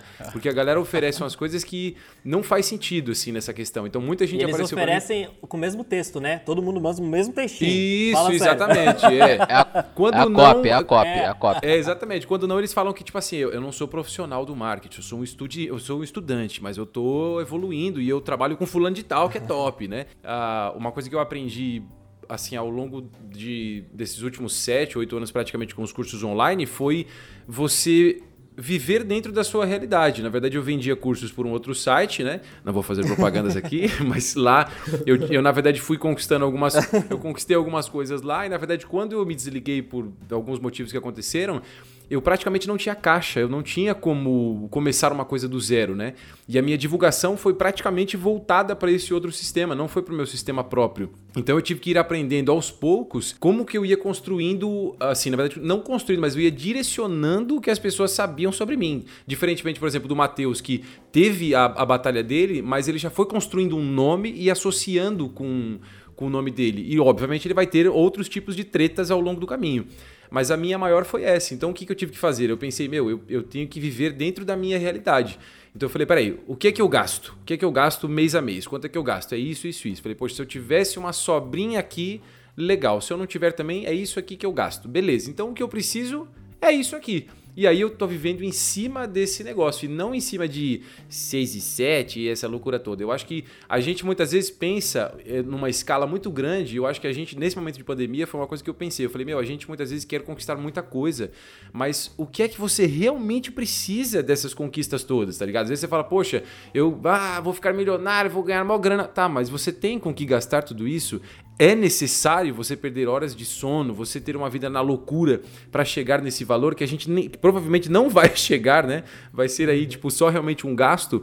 Então acho que tem muito disso. acho que o marketing ele é fundamental, mas uma coisa que eu descobri é assim, você tem que saber qual é o marketing que funciona para você, como é que você vai vender o seu produto. Obviamente, inicialmente você tem que sair atirando para tudo quanto é lado, mas depois você consegue achar uma coisa, se vai ser com vários anúncios no Instagram, não é, Matheus? Ai, meu Deus. Eu estou sentindo uma perseguição. depois, depois desse podcast não vai não, ter mais anúncios do Matheus. Né? tudo. Vai dobrar, vai dobrar. Na verdade, eu peguei o e-mail de vocês, vai aparecer só pra vocês agora. Vocês vão brincando comigo. Com o nome é, três assim, ou né? quatro por dia ele vai mandar. Mas eu acho que é isso, eu acho que é você identificar assim como você atinge o seu público, como que o seu público pega confiança naquilo que você passa e, obviamente, não dar uma rasteira no seu público, né? Você entregar Exato. aquilo que você promete. Então, acho que o marketing, na verdade, acima de tudo, hoje em dia, acho que com o YouTube, é um marketing que ele também funciona como marketing pessoal. A pessoa quer ter aquela conexão ali com uma pessoa, com uma marca, né? Eu acho que esse é um momento muito importante disso. Não é à toa que você vê repórteres que podiam não estar se filmando, eles estão se filmando. Então as pessoas estão ligadas com essa coisa da aparência, quem é que está do outro lado, como é que funciona, que serviço você está entregando, né? Eu acho que é um pouco disso. Eu acho que funciona, mas você tem que saber qual é o seu marketing específico dentro do digital, entendeu? Uma coisa que, que eu entendi desde o início, que é bastante diferente, que as pessoas não falam, essa galera aí, os gurus do marketing digital. Faturamento e lucro. As pessoas não diferenciam faturamento e lucro. Primeiro é isso, as pessoas não sabem o que é faturamento e o que é lucro, exatamente. Você faturar, você faturar um milhão é uma coisa, mas para você faturar um milhão, você tem que investir muito. Tá? É basicamente isso é a regra. Mas assim, antes disso ainda, antes disso, a galera esquece que é exatamente o que o Bruno pontuou, primeira frase do Bruno, que o marketing digital é um marketing como nós já conhecemos na vida, só que num veículo diferente, que é o meio digital. Pronto. Esse negócio de que, ah, a copy, ah, porque é, o e-mail marketing, ah, porque isso, porque aquilo. Gente, só mudou o veículo, gente. A copy é, me, é, o mesmo texto que vai na revista. É, é, é o mesmo exato. texto que ia na revista antigamente.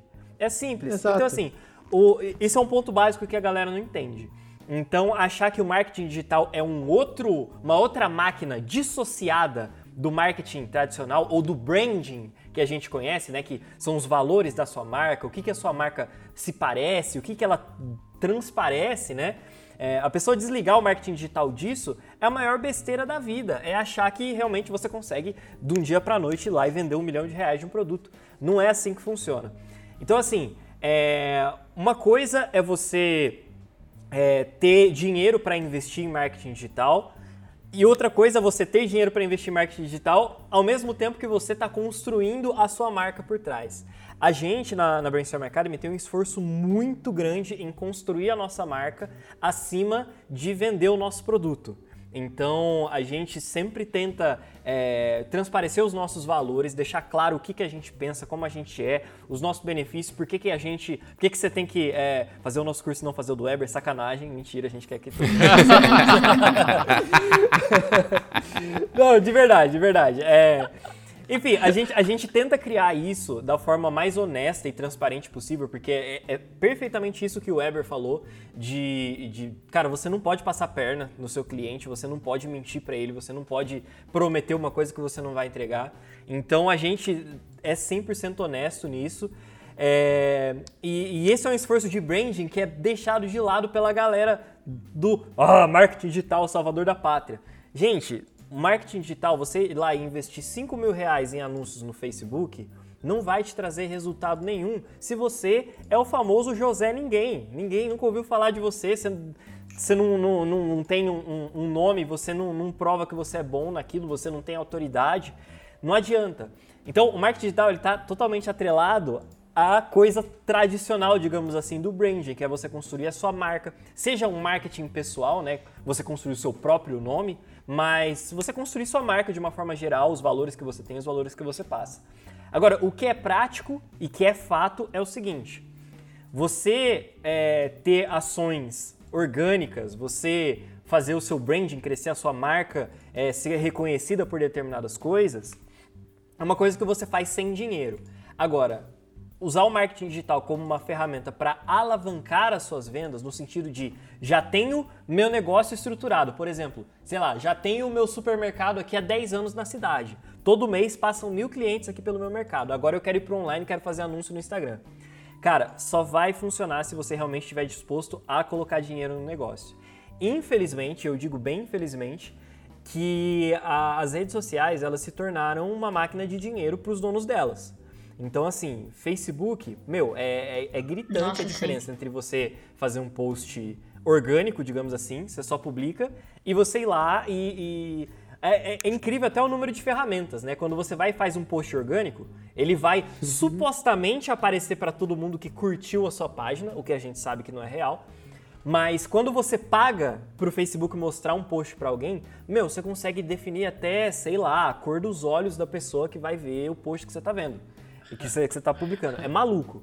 Então, assim, é, infelizmente há um fato de que para você usufruir do marketing digital, como essa galera fala e como esses gurus do marketing falam aí, ah, fazer milhões e vender mais e não sei o quê, cara, precisa de dinheiro. Isso é, é prático e real. Mas também, assim, aproveitando até para fazer um adendo da brincadeira que a gente tá falando dos vídeos aí do Matheus e tal, vamos ser também sinceros que quando aparece o vídeo do Matheus lá, pode aparecer diversas vezes, mas também é altamente sedutor, né? Com a câmera que ele usa, é, com a imagem que ele trabalha ali, fica altamente sedutora. Agora, eu digo uma coisa para vocês se me aparece um vídeo teu com a câmera que vocês têm e você com a voz do Weber, eu compro na hora.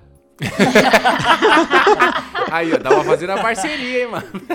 Weber, eu acho justo. Eu acho Quanto justo. que é a dublagem, Weber? Nesse esquema de home office, a gente pode fazer isso aí, ó. Você vai me dar o texto, você faz só mímica, eu gravo em Nossa, cima, a gente bota. Perfeito. Já começa, já comprei o curso de pai, já vai ser Eu top. não sei como que a gente não pensou nisso antes, eu achei genial. Essa ideia é sensacional. Mas, ó, Diogo, só queria dizer, se você gostou do anúncio, imagina o curso. Aí, Gente, é um profissional, realmente. Olha a estratégia, olha a estratégia.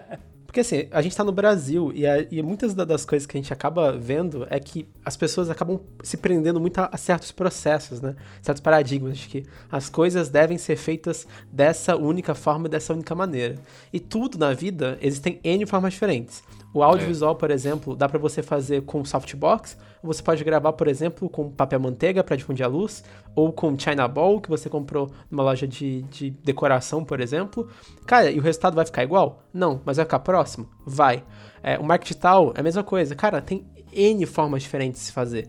Tem diferentes maneiras de se fazer anúncio, de, se posicionar, de fazer estratégias. A gente testou, a gente estudou, a gente aprendeu, a gente começou a testar. E hoje a gente faz aquilo que funciona pra, funciona pra gente. A gente está mais de um ano testando anúncio mês atrás de mês, até que a gente chegou no anúncio que funciona melhor pra gente, uma técnica que funciona melhor pra gente.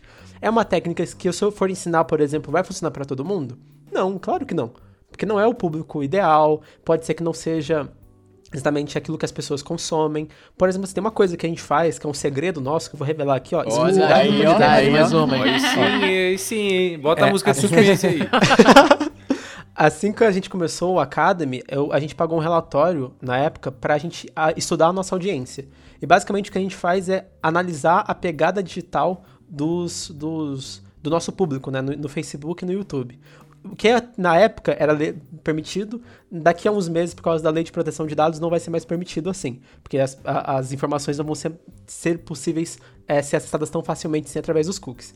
E aí, basicamente, nesse relatório, o relatório dava, por exemplo, quais eram as páginas é, que o nosso público curtia, quais eram os sites que eles se informavam, quais eram os cantores que eles seguiam no Facebook, quais eram os estilos musicais que eles escutavam. E isso tudo serve pra gente usar como referência para fazer um trailer pro curso, saber qual é o estilo de música que a gente vai poder usar. Tudo isso ajuda a gente a saber como que vai, a gente vai seduzir o nosso público. Só, cara, esse relatório custou dinheiro, custou uma grana pra gente pagar, sabe?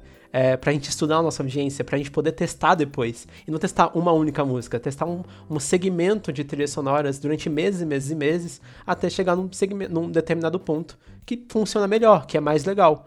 É, então, assim, eu posso chegar para todo mundo e falar: gente, paguem esse relatório, façam, façam isso, façam aquilo, vai funcionar para vocês? Não, porque pode não funcionar. Funcionou pra gente e eu fiz uma única vez isso. Não posso falar que toda vez usando o relatório e fazendo esse, esses vários testes vai funcionar. Não dá para prever isso. É, não, acho que você, só para complementar o que você tá falando, deixar você concluir, mas uh, vocês são caras que fazem sempre essa pesquisa de público, todo ano, toda virada de ano vocês fazem essa pesquisa. Eu sou um cara que eu sempre recebo é, o formulário de vocês com o conteúdo que vocês enviam, com super valor, sabe? Mas que ali eu sei que é uma pesquisa de mercado e muito transparente, que vocês estão ali claramente perguntando, gente, que tipo de conteúdo vocês querem assistir esse ano? O que, vocês acham mais interessante, sabe? Isso também já é uma puta pesquisa de mercado. E aí até tem, até investir, né? A gente investe muito também em outros conhecimentos, em cursos de outras pessoas. O Matheus já comprou curso de, de tráfego, eu já comprei curso de branding também, desses vários ícones, desses gurus de marketing digital. Porque assim, a gente não. Não é porque a gente critica a fórmula que a gente não deixa de estudar também, que a gente não vá correr atrás. A gente tem o privilégio hoje de poder consumir esse conteúdo também para poder verificar, né? Poder ver o que, que, eles falam. Tanto que uma coisa que a gente faz nos nossos cursos, todos eles, aí é, é um pouco de jabá aqui, mas ao mesmo tempo não é, é, é falar, por exemplo, um método teórico 100% correto de como que as, as, coisas devem ser feitas, né? Mas depois disso mostrar várias outras versões de como é que você pode chegar no mesmo resultado a partir de outras coisas. E aí dentro do ponto de vista do audiovisual mesmo, de forma técnica. É, então, às vezes, uma, uma, um resultado dentro do Photoshop, por exemplo, você pode atingir por uma camada de ajuste, você pode atingir através do pincel, ou você pode atingir através de um filtro, e aí mostrar para as pessoas como o importante não é estar tá sempre preso num processo, mas sim identificar qual processo funciona melhor para o seu negócio, para o seu tipo de situação e para aquilo que você está executando naquele momento. E acho que as pessoas eles têm que ter isso um pouco mais claro também, que é estudar, aprender, absorver a informação e começar a aplicar e ver aquilo que funciona para cada situação, para cada negócio. Muito gente, uh, a gente tá chegando assim uh, ao final aqui do papo, mas assim, antes da gente ir pros finalmente do, da nossa pauta, eu queria aqui que a gente levantasse rapidamente casos, cases, projetos, iniciativas que vocês acham que vêm se destacando em meio a essa pandemia e que pode ser um exemplo de formas de se empreender nesse momento. Eu vou falar sobre um jogo que foi lançado é, que é o Sobrevivendo é, ao Coronavírus, que eu não sei se todo mundo viu, que, é, que era sobre o motoboy, que você tinha que levar é, sobreviver ao coronavírus sendo motoboy no joguinho, que era uma forma também de dar visibilidade é, e também tinha a outra parte social, né, que era homenagear os motoboys e também distribuir cesta, cesta básica, kit de higiene e livro é, para as famílias de periferia. É, até saiu várias notícias disso, saiu no UOL, saiu no, no Jovem Nerd também, né, no Nerd Bunker, e aí para mim foi bem legal, que é juntar uma mídia, que é o jogo, que é que muitas pessoas ainda não levam sério, tão, tão sério assim é, os jogos, mas junto com essa questão social, junto também a questão da pandemia e como que a gente consegue juntar tudo isso ainda em prol de uma causa, como conseguir doações e como conseguir é, verbas e quantidades para acabar é, colaborando com familiares e com pessoas é, que precisam de ajuda nesse momento. Eu achei muito legal uma iniciativa que a rede afiliada da Globo, aqui de, de Londrina, no Paraná, na verdade, né, que é a RPC, fez para os negócios locais. Eles montaram como se fosse um marketplace onde você que é dono de, de um negócio local, uma empresa pequena que não tem condição de é, pagar por anúncios ou divulgar sua empresa, você podia ir lá, cadastrar sua empresa e aí era tipo um banco onde tinha o lado é, dos empresários que eles poderiam cadastrar as empresas, os serviços que eles prestam, e do outro lado eles divulgaram massivamente assim o portal para clientes, para pessoas que quisessem fazer compras e é, contratar serviços de negócios locais. Foi uma coisa bem interessante assim e, e demonstrou bem a união do, do, nosso comércio local, de como que essas empresas acabaram é, conseguindo montar algo juntos eu acho que é interessante ver como que eh, acabam deixando de lado a concorrência. Às vezes a gente observa, vê profissionais liberais que fazem o mesmo serviço que a gente, fala, cara, meu, não vou me juntar com esse cara, ele é meu concorrente, por que, que eu vou me juntar com ele a fazer uma coisa? Mas no fim das contas, iniciativas como essa que a RPC é, fez é, demonstra que é momento de deixar a concorrência de lado, pensar soluções que possam ajudar o todo, em vez de ser uma coisa é, simplesmente individual, né? Bom, eu vou citar um exemplo, mas não é um exemplo tão grande assim. Foi uma coisa que eu achei legal é, numa escala bem pequena, assim. É, a minha esposa segue uma, uma moça no Instagram lá e ela faz umas paradas voltadas assim para divulgação de serviços. Então ela ganha dinheiro em cima né, de publicações, como é Kim Kardashian, essas paradas todas aí que a pessoa né, faz uma, um post e obviamente recebe para aquilo. E na verdade o que ela fez? Ela reverteu uma parte individual do valor dela para fazer doações em cima da galera que realmente precisava, obviamente focado na cesta básica. Então o que eu achei legal nesse tipo de iniciativa é você pegar um pouco do valor que você tem e você Uh, de certa forma, conseguir distribuir, mas você distribuir especificamente para um tipo de pessoa que você consegue atingir. Então você não é uma escala muito grande como uma pessoa que tem muito dinheiro, né, de fazer uma distribuição ali com alguém. Não, você pega um valor que é acessível para você, de uma forma que vai conseguir afetar alguém de uma forma positiva, né? E em cima desse valor você consegue atingir de certa forma as pessoas que precisam, né, de alguma, alguma ajuda, algum auxílio nesse momento. Sabe uma parada muito maneira? A Anitta, cara. A Anitta fez uma parada muito maneira. Nossa, Anitta. Ela, ah, eu vi isso aí. Ela Era uma das minhas recomendações botou na live dela uma mulher para falar sobre política, cara, para ensinar sobre política, mas assim, na perspectiva dos direitos e deveres e de como é que funciona a política. Imagina uma influenciadora como a Anitta, assim, quem, que tipo de, de, de pessoas ela atinge, sabe? Pessoas que às vezes estão muito distantes do conhecimento em relação a isso, sabe? E, e, e a parada foi tão forte que a galera começou a perturbar o, os deputados, sabe? Tipo, o, o Rodrigo Maia teve que, teve que bloquear lá o Twitter Twitter dele que a galera tava lá e ele encheu o saco, sabe? Causou um, um, um rebuliço muito grande. Aí é bem interessante essa coisa de, de certos influenciadores que têm muito poder de alcance, poderem tratar de temas que, enfim, vão beneficiar a população de alguma forma. É, acabei agora a gente espera pelos próximos capítulos, né? Vamos ver, tomara que sejam bons capítulos. Bom, pessoal, é, e queria agora entrar nas indicações, pode ser?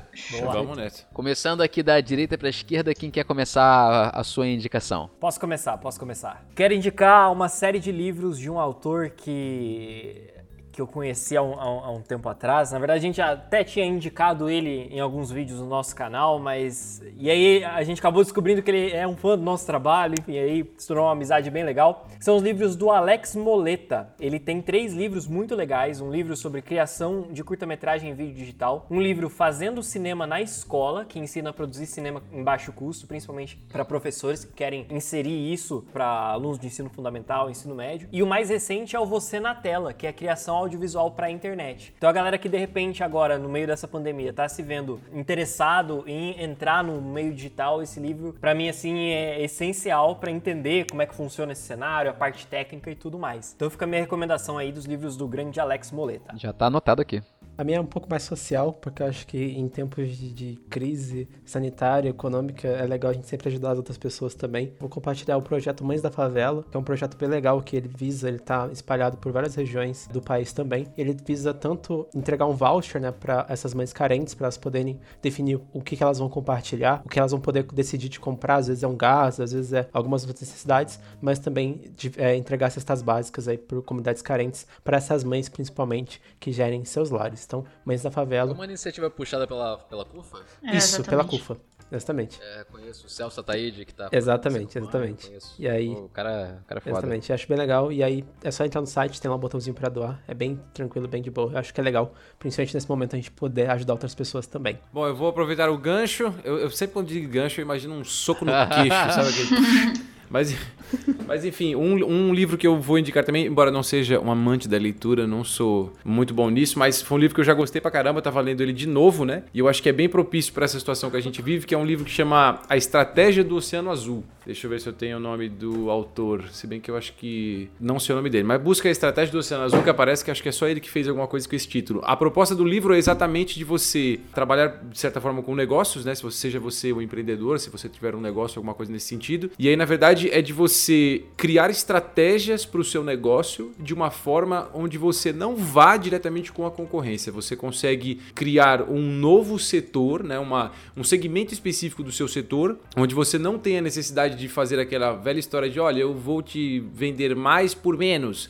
Não, você consegue criar uma situação confortável, onde você se distancia dos concorrentes, mas você, de certa forma, também fica bem naquela área específica. Assim, é, uma, é a sua área, mas você cria um segmento novo para aquilo. Eu tô na dúvida entre duas, mas vou dar as duas então. Uma é as duas são rápidas, na verdade. Uma é o episódio do, Greg, do Greg News que fala sobre leveza, aproveitando também que a gente falou sobre audiovisual e cultura. Ele lançou um episódio um, um pouco baseado no que a Regina Duarte. Um pouco não, né? Bastante baseado no que a Regina Duarte falou na. Inteiramente baseado. Inteiramente baseado na Regina Duarte. Mas falou muito sobre cultura, sobre livros, sobre música, sobre o mercado e, e de uma forma muito bonita. Eu achei super emocionante. Eu super recomendo ver. Queria recomendar também o álbum da Adriana Calcanhoto, que ela fez em casa em tempos de pandemia. E aí ela fez um álbum muito diferente do que ela costuma fazer, porque ela fez meio sozinha. Então tem muitos beats e coisas desse tipo, mas super interessante. Ela lançou faz pouquíssimo tempo, também vale a pena. Já disponível no Spotify? Já disponível no Spotify. Maravilha. Hoje eu fico devendo.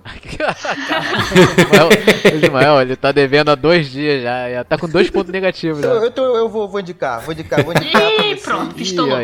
Bateu no coração. 2021, aguardem Snyder Cut, é isso. eu achei que tu ia, eu achei que tu ia falar de 2021, uma Odisseia no Espaço, sei lá, uma parada assim. Eu sempre fico com a zoeira, eu sempre fico com a zoeira. Bom, eu sou um cara que sou muito fã de roteiro, eu gosto muito de filme, mas eu gosto mais, mais ainda de roteiros bem desenvolvidos. Então eu quero começar aqui com duas indicações. Foi um filme que eu queria ter visto, já lançou já tem um tempo, mas eu consegui ver somente agora, que foi o Dois Papas. Em um momento que a gente tudo muito tenso, muito pesado, e você quer assistir uma coisa que fique um pouco mais suave, um pouco mais leve, eu acho que é, Dois Papas é um bom filme, um ótimo roteiro. E a minha outra dica, se por acaso você não se incomodar em ficar pesado e quiser ficar um pouco mais down, né, aí vai contigo mesmo. Eu quero colocar aqui uma outra opção de roteiro, que é o filme O Poço. É interessante, é, é, um top, é top te prende do início ao fim e eu não vou dar spoiler, vai dar uma olhada lá, vale a pena. Como é que a gente encontra vocês nas redes sociais? O que, que a gente pode encontrar de vocês? Momento de jabá, fiquem à vontade. Perfeito. É, eu tô no Instagram, né, loren.sato, lá para quem quiser me encontrar. Loren normal, né, L-O-R-E-N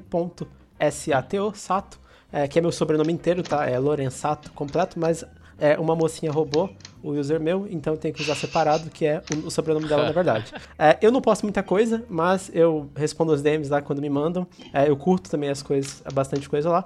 Mas sem, quem quiser mesmo ver as coisas que eu tô mais envolvido, é melhor seguir o Instagram da Brainstorm.academy, que é o perfil da nossa escola, né? Da Brainstorm Academy, que é a nossa escola de audiovisual. E aí eu ia falar é que a gente tá com cupom, né? Desconto que é o Fique em Casa, que ele garante 50% de desconto em todos os nossos treinamentos, né? Então, para quem tá aí na crise, para quem tá com é, uma grana um pouco baixa, mas quer aprender, quer aprender a produzir com o celular em casa, quer aprender a editar, quer aprender a fazer animação, a gente está com é, esses esse cupom disponível ali para dar uma ajudada também. Para quem é aluno nosso, caso tenha algum aluno nosso escutando aqui, a gente consegue subir esse desconto até 65% de desconto. É só mandar uma DM pra gente ou um e-mail lá no arroba brainstorm.academy. E também, caso tenha alguma instituição de, de, alguma instituição carente, alguma, alguma ONG que precise de apoio, que precise de ajuda, ou que queira, é, até mesmo curso, esse tipo de coisa, a gente também sempre tem saldo social e a gente disponibiliza os cursos e treinamentos gratuitamente para ajudar as causas também. Esse é um braço social que a gente já tem há um bom tempo, só que a gente nunca divulga, então muita gente não Muito. sabe. Então aproveitando aqui o podcast para reforçar também esse, esse nosso posicionamento. Isso é uma das coisas que a gente faz há muito tempo. A gente patrocina vários curtas de escolas estaduais, é, muitas ações pelo Brasil, mas pra gente nunca fez sentido divulgar, porque a gente faz com coração e não realmente pelo, pelo marketing em si. Muito legal, muito legal. Olha aí, Dani aí, valeu uma conversa com vocês aí. Uhum. Duas vezes já citaram curta aí que eu tô vendo. Boa, eu já vou, já vou complementar o jabá do Bruno então, como ele já falou da nossa escola Brainstorm Academy. É, muitos de vocês podem já ter ouvido falar de mim ou já ter me encontrado em algum vídeo do Brainstorm Tutoriais, que é o nosso canal no YouTube. Na verdade, é o canal da Brainstorm Academy dentro do YouTube. Então, vocês podem me ver por lá. A gente publica vídeos toda semana, três vezes por semana tem vídeo novo por lá. Também sou no Instagram, no meu perfil pessoal Mateus sem H.wmv, apesar de ter um ponto, o Bruno não tem nada a ver com isso, tá? é, e é isso, galera. E acredito que eu também, também estou participando aí de todas as coisas da Brainstorm Academy, então vocês vão me ver bastante por lá. Mas se quiserem conteúdo gratuito, tem bastante lá no nosso canal do YouTube também, beleza? Foi um prazer enorme estar aqui com vocês, queridos. É, aí sobra o que pra mim agora? O que que sobra? Dois caras da mesma empresa. Pode falar o dobro, Eber, fala o dobro. Mas então, dobro. a... vocês podem me achar mais facilmente no Instagram mesmo. Na maioria das redes sociais eu uso a mesma coisa, que é Ebersim, né? Eber com H. E aí no Instagram geralmente eu coloco algumas coisas mesclas, né? Uma coisinha pessoal ali e algumas novidades que estão por vir aí também, tanto de cursos quanto de tutoriais. No YouTube você me acha também com o meu nome, Eber Simeone. Lá tem tutoriais de After Effects, Photoshop, Illustrator, Cinema 4D, ZBrush, Audition e eu acho que é só isso. Vídeos duas vezes na semana. Não consegui chegar na meta do Matheus ainda. e tem uns cursos online, que é o meu site, que também tem o meu nome. Estou tentando conectar tudo, que é ebersimeone.com.br, que o foco é de você aprender as ferramentas, mas aprender essas ferramentas com aplicação. Que ferramentas? As mesmas que tem o tutorial. Então a ideia é você conhecer a pegada das aulas no tutorial, curtiu, compre o curso que você não vai se arrepender. É isso aí. É isso aí, o curso do Weber é bom, gente. O Maravilha. curso do Weber é bom, a gente é amigo, tá? Não tem treta. É, o É Weber, bom. na verdade, era até professor nosso também no outro projeto que é o É, a gente já tem um, pro- até a gente tem um projeto Render junto Club. mesmo. Render Club. Exatamente. Exato. Então, assim, aqui é tudo. A gente, a gente finge que a gente é concorrente, entendeu? Já tá tudo em casa. É, mas é, mas é, mas é, aproveitando esse, esse gancho de novo, né? Eu acho que só para fechar aqui essa ideia, eu acho que a internet e essa coisa dos cursos online, ela é muito boa por causa disso, porque a gente desenvolve amizades, né, igual eu tenho com o Matheus e com o Bruno, embora o Bruno esteja afastado, né, tão distante. Mas é legal de você perceber que os alunos eles podem consumir o conteúdo de diferentes professores e Exato. o legal é que assim, a- o Matheus tem o jeito dele de fazer a aula, o Bruno vai ter a dele, eu vou ter a minha. Então, assim, tudo isso agrega para o aluno de forma geral no produto final dele, né? Conhecer um pouquinho de cada profissional, de como cada profissional atua, qual a estratégia dele, como é que funciona, né? Então, o bacana é isso. A gente não é que nem um canal, né, de televisão ali, uma emissora que você tem que ficar disputando audiência. Não, o cara vai lá, ele pode consumir o curso de cada um ali, ver qual a pegada ele gostou mais, qual foi mais Exato, e interessante. é massa que e na época vamos. que a gente começou, o Weber começou antes da gente ainda, não tinha essa possibilidade. Porque não tinha nem pessoas dispostas a ensinar pela internet, sabe? É. Então, assim, galera, aproveitem Isso é essa- verdade mesmo. essa, entre várias aspas, concorrência aí, que nada mais é do que uma grande oportunidade de vocês É. pegarem um pouquinho de cada fonte e irem crescendo. Porque isso, isso é o que há, gente, é a melhor coisa. Isso é verdade mesmo. Falou tudo. Daniele e Ismael, vocês já conhecem? Daniele quer fazer um jabá rápido do Kinobox? Eu vou fazer um jabazinho rápido também, então, do Kinobox, que é o meu canal no YouTube também, de curtas-metragens brasileiros. Vocês falaram de curta-metragem aí, já tava aqui anotando as coisas que vocês estavam falando. É, e aí é isso também, se você quer uma, um entretenimento mais leve ou que também dá pra discutir várias coisas e assistir conteúdo brasileiro, independente, visto no- feito no Brasil inteiro, tá aí o Kinobox Curtas. Tá no YouTube, tá no Instagram também, com esse mesmo, esse mesmo nome. E é isso. Se joguem nos curtos. Meu, meu jabá é este podcast maravilhoso.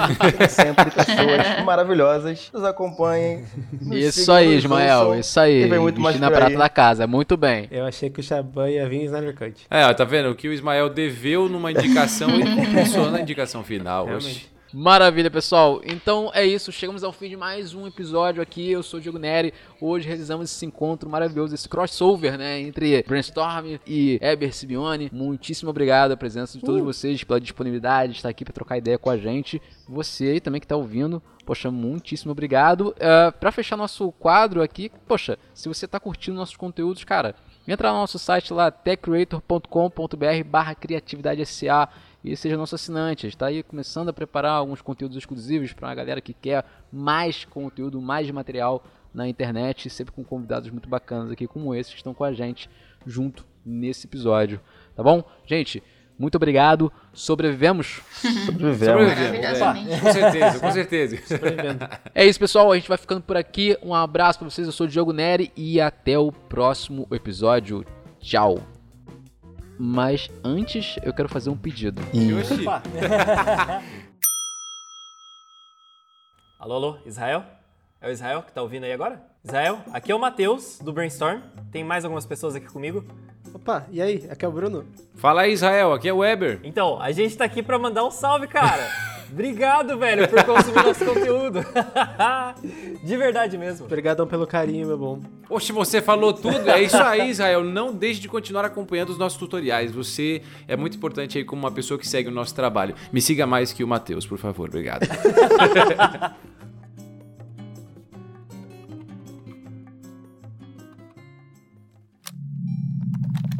Esse podcast foi produzido e editado por Tag Creator.